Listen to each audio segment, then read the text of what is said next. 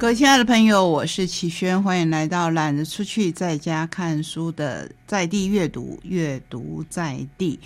在这个单元里面，跟您分享一些好书。首先，为了缓和刚才好像有一点严肃的气氛，我们来看四本桥梁书。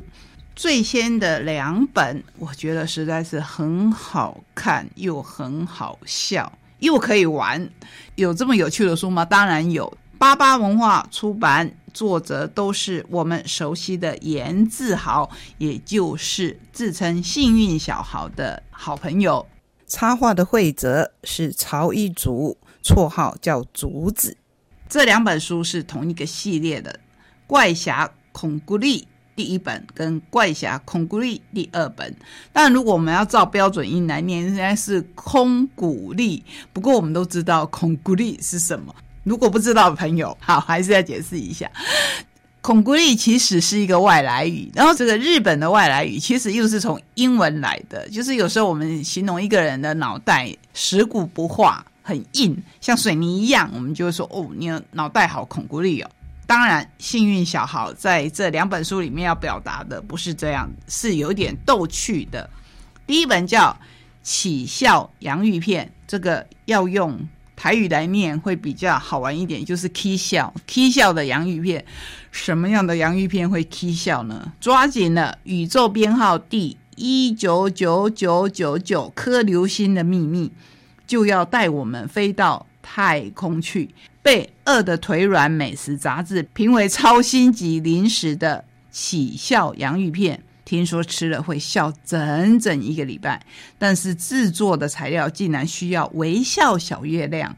怪侠孔古力即刻开启美食雷达，他决定向夜空借用一下微笑小月亮，不计任何代价。故事看起来好像很简单，字数也不多，可是内容实在很丰富，看得我不用吃到啼笑洋芋片，我也觉得好好笑。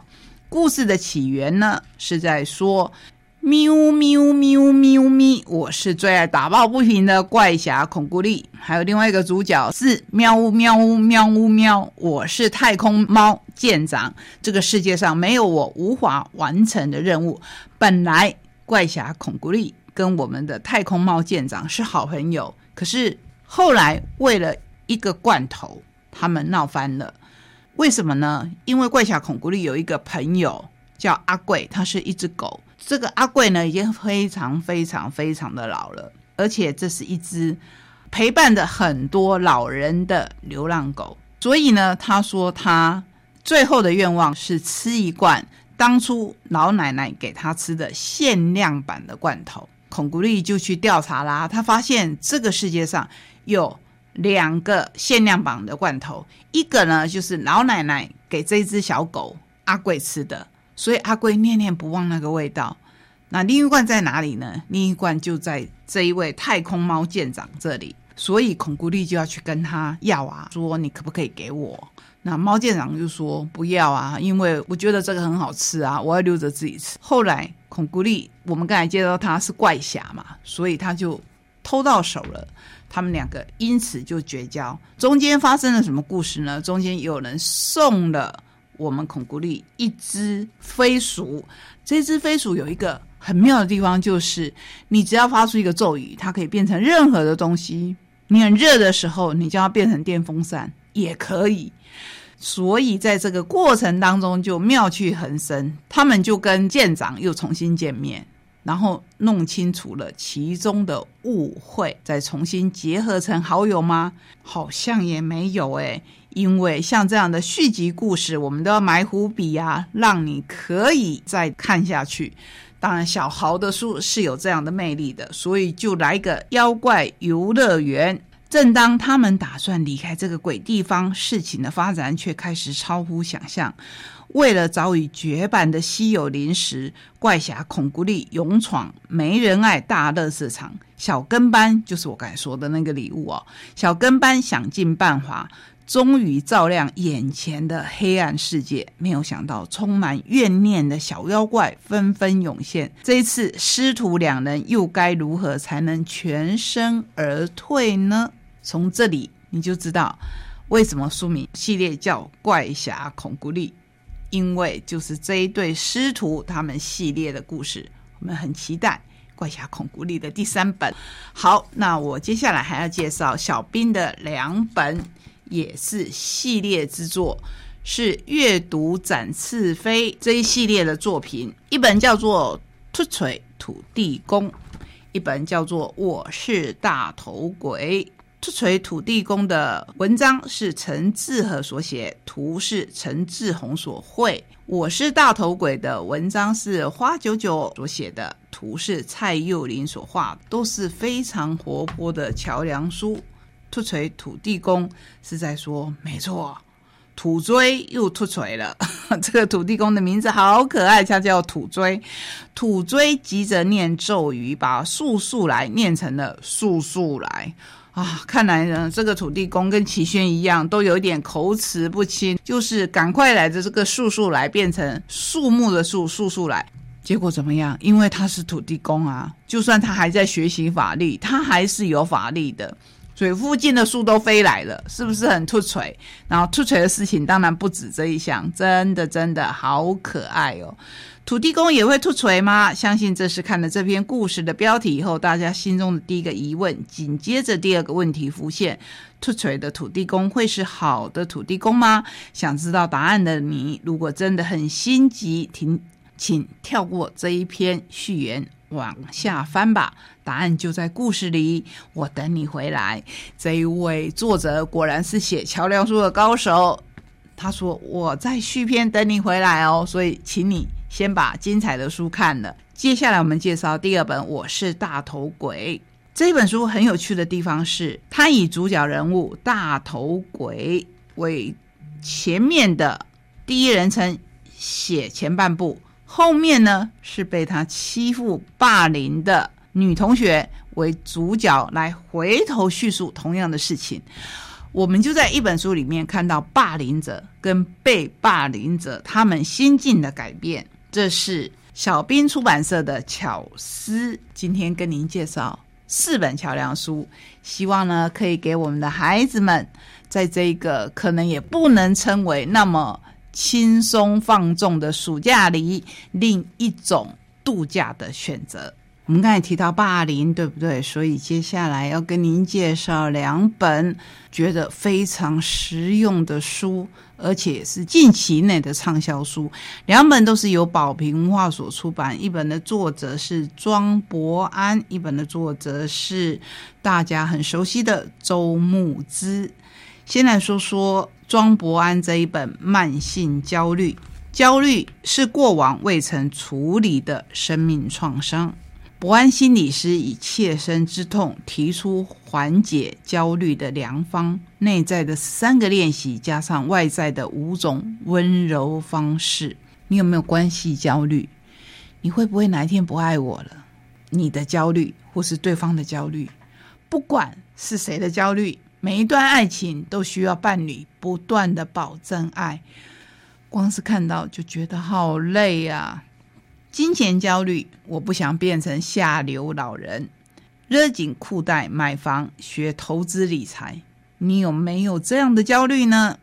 生存焦虑，我觉得自己永远不够好。来自重男轻女家庭的他，努力的证明自己，是不是一样也是好累啊？职场的焦虑，这恐怕是更普遍了。若不拼命加班，我怕老板觉得我没有价值就 fire 我。我们都太擅长完美的掩盖焦虑，当焦虑狂潮来袭，我们除了压抑、逃避、麻痹以外，更擅长用社会所认可，例如吃大餐、大肆采买、不断的打电动，甚至被社会赞许的方式，例如工作狂，掩盖我们的焦虑。但是，当焦虑这一只怪兽被我们越养越壮大，焦虑会潜入、掌控、侵蚀我们的性格。焦虑会冲刺在我们每一个想法以及行为当中，直到某个压力爆表的时刻，引发成严重的精神病症。对小小孩的自己说：“说什么呢？请你对你内在的小小孩这样说吧：“谢谢你保护当年的我。”我们需要找到焦虑的根源，因为当焦虑的根源没有被处理，焦虑就会不断的转移对象。而从高中到大学时期，深陷在每日超过八小时被逼自己不断开关门检查的强迫症，以及被掐紧咽喉般难以喘息的绝望忧郁症，仅能每日祈祷自己隔天不会再醒来的不安心理学，用它令人。疼痛的经历，想要告诉读者：虽然伤痛的童年就像战场，而你好不容易才逃脱，你再也不想回忆与回去。但是疗愈焦虑，我们就需要回去，回去找当年痛苦，而且还是那一个小小孩的自己，帮他把痛苦说出来，帮他把眼泪流出来，然后轻轻的拥抱他，告诉他：谢谢你。保护了当年的我，就算用的是很惨烈的方式。我刚才叙述，你可以看到，这是一个非常有同理心的心理智商师，因为他曾经经历过刚才我跟您分享的，不是现在他面对的人的焦虑情境以后所袒露的过去哦，而是他自己的过去。焦虑的根源是创伤，而创伤从来不曾离去，除非你解决了它。那一些恐惧、愤怒、愧疚、嫉妒、挫折、悲伤、孤独等情绪孤儿，需要你看见以及感受。我们是不是跟今天的主题全部都拢起来了？这些书都在帮忙我们。庄伯安是智商心理师，现在是维光心理智商所的所长，致力将困难的心理治疗概念转译为白话文，协助来谈者应用在实际生活当中。于多个网络平台担任助战作家，主要撰写焦虑、忧郁、伴侣相处等困难的议题，让读者有机会探索自己与原生家庭的深层连结。这里面说的。不是批评，而是反省，而是疗愈，而是跟自己的过去和解。在他的秩序当中，他这么说：“我如何从强迫症、焦虑症、忧郁症等黑色的深渊中走出来？”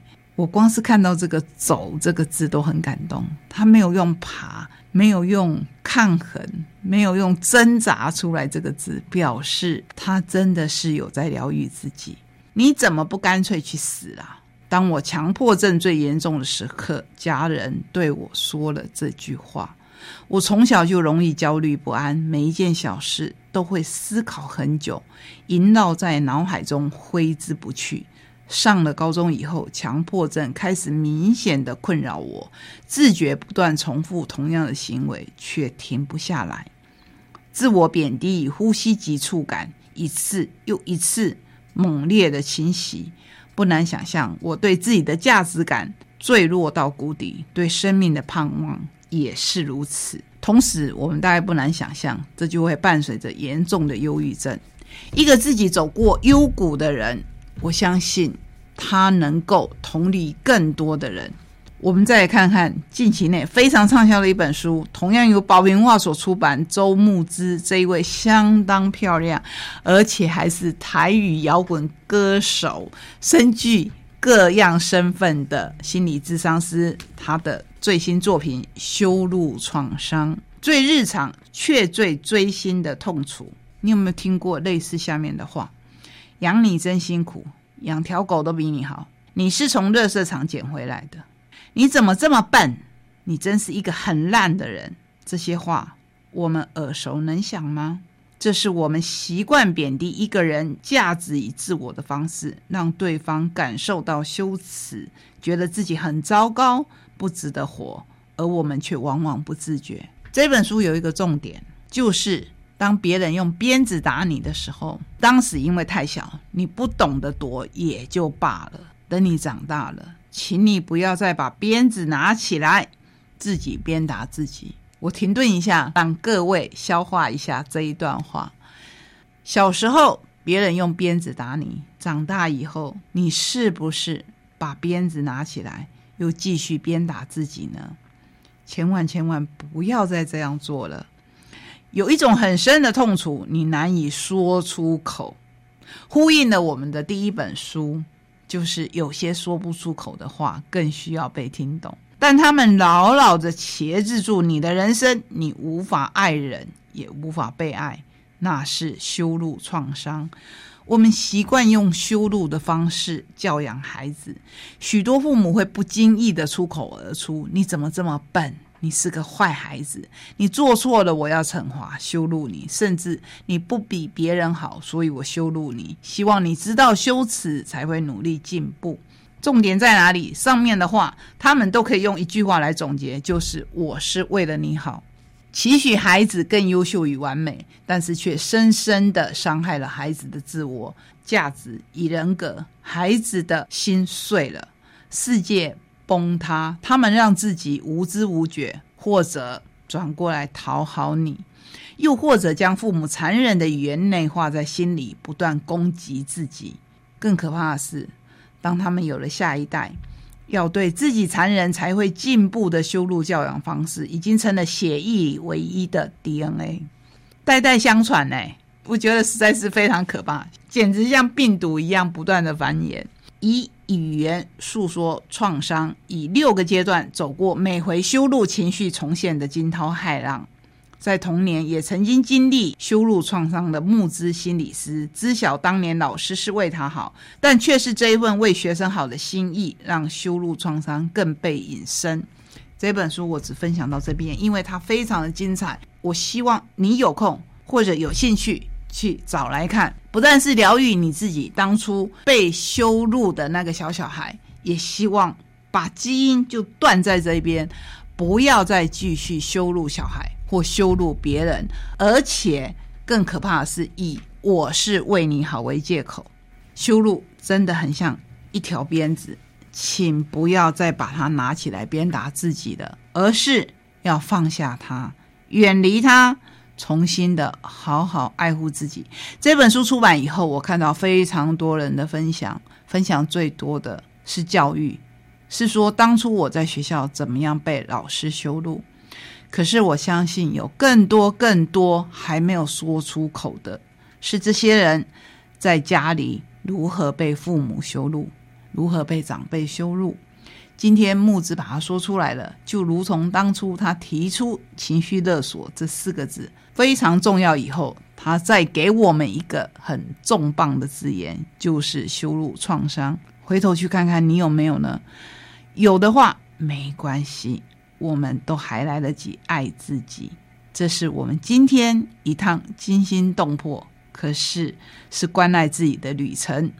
我陪你一起走过，你也陪我一起走过。谢谢你，我们下个礼拜同一时间空中再见，拜拜。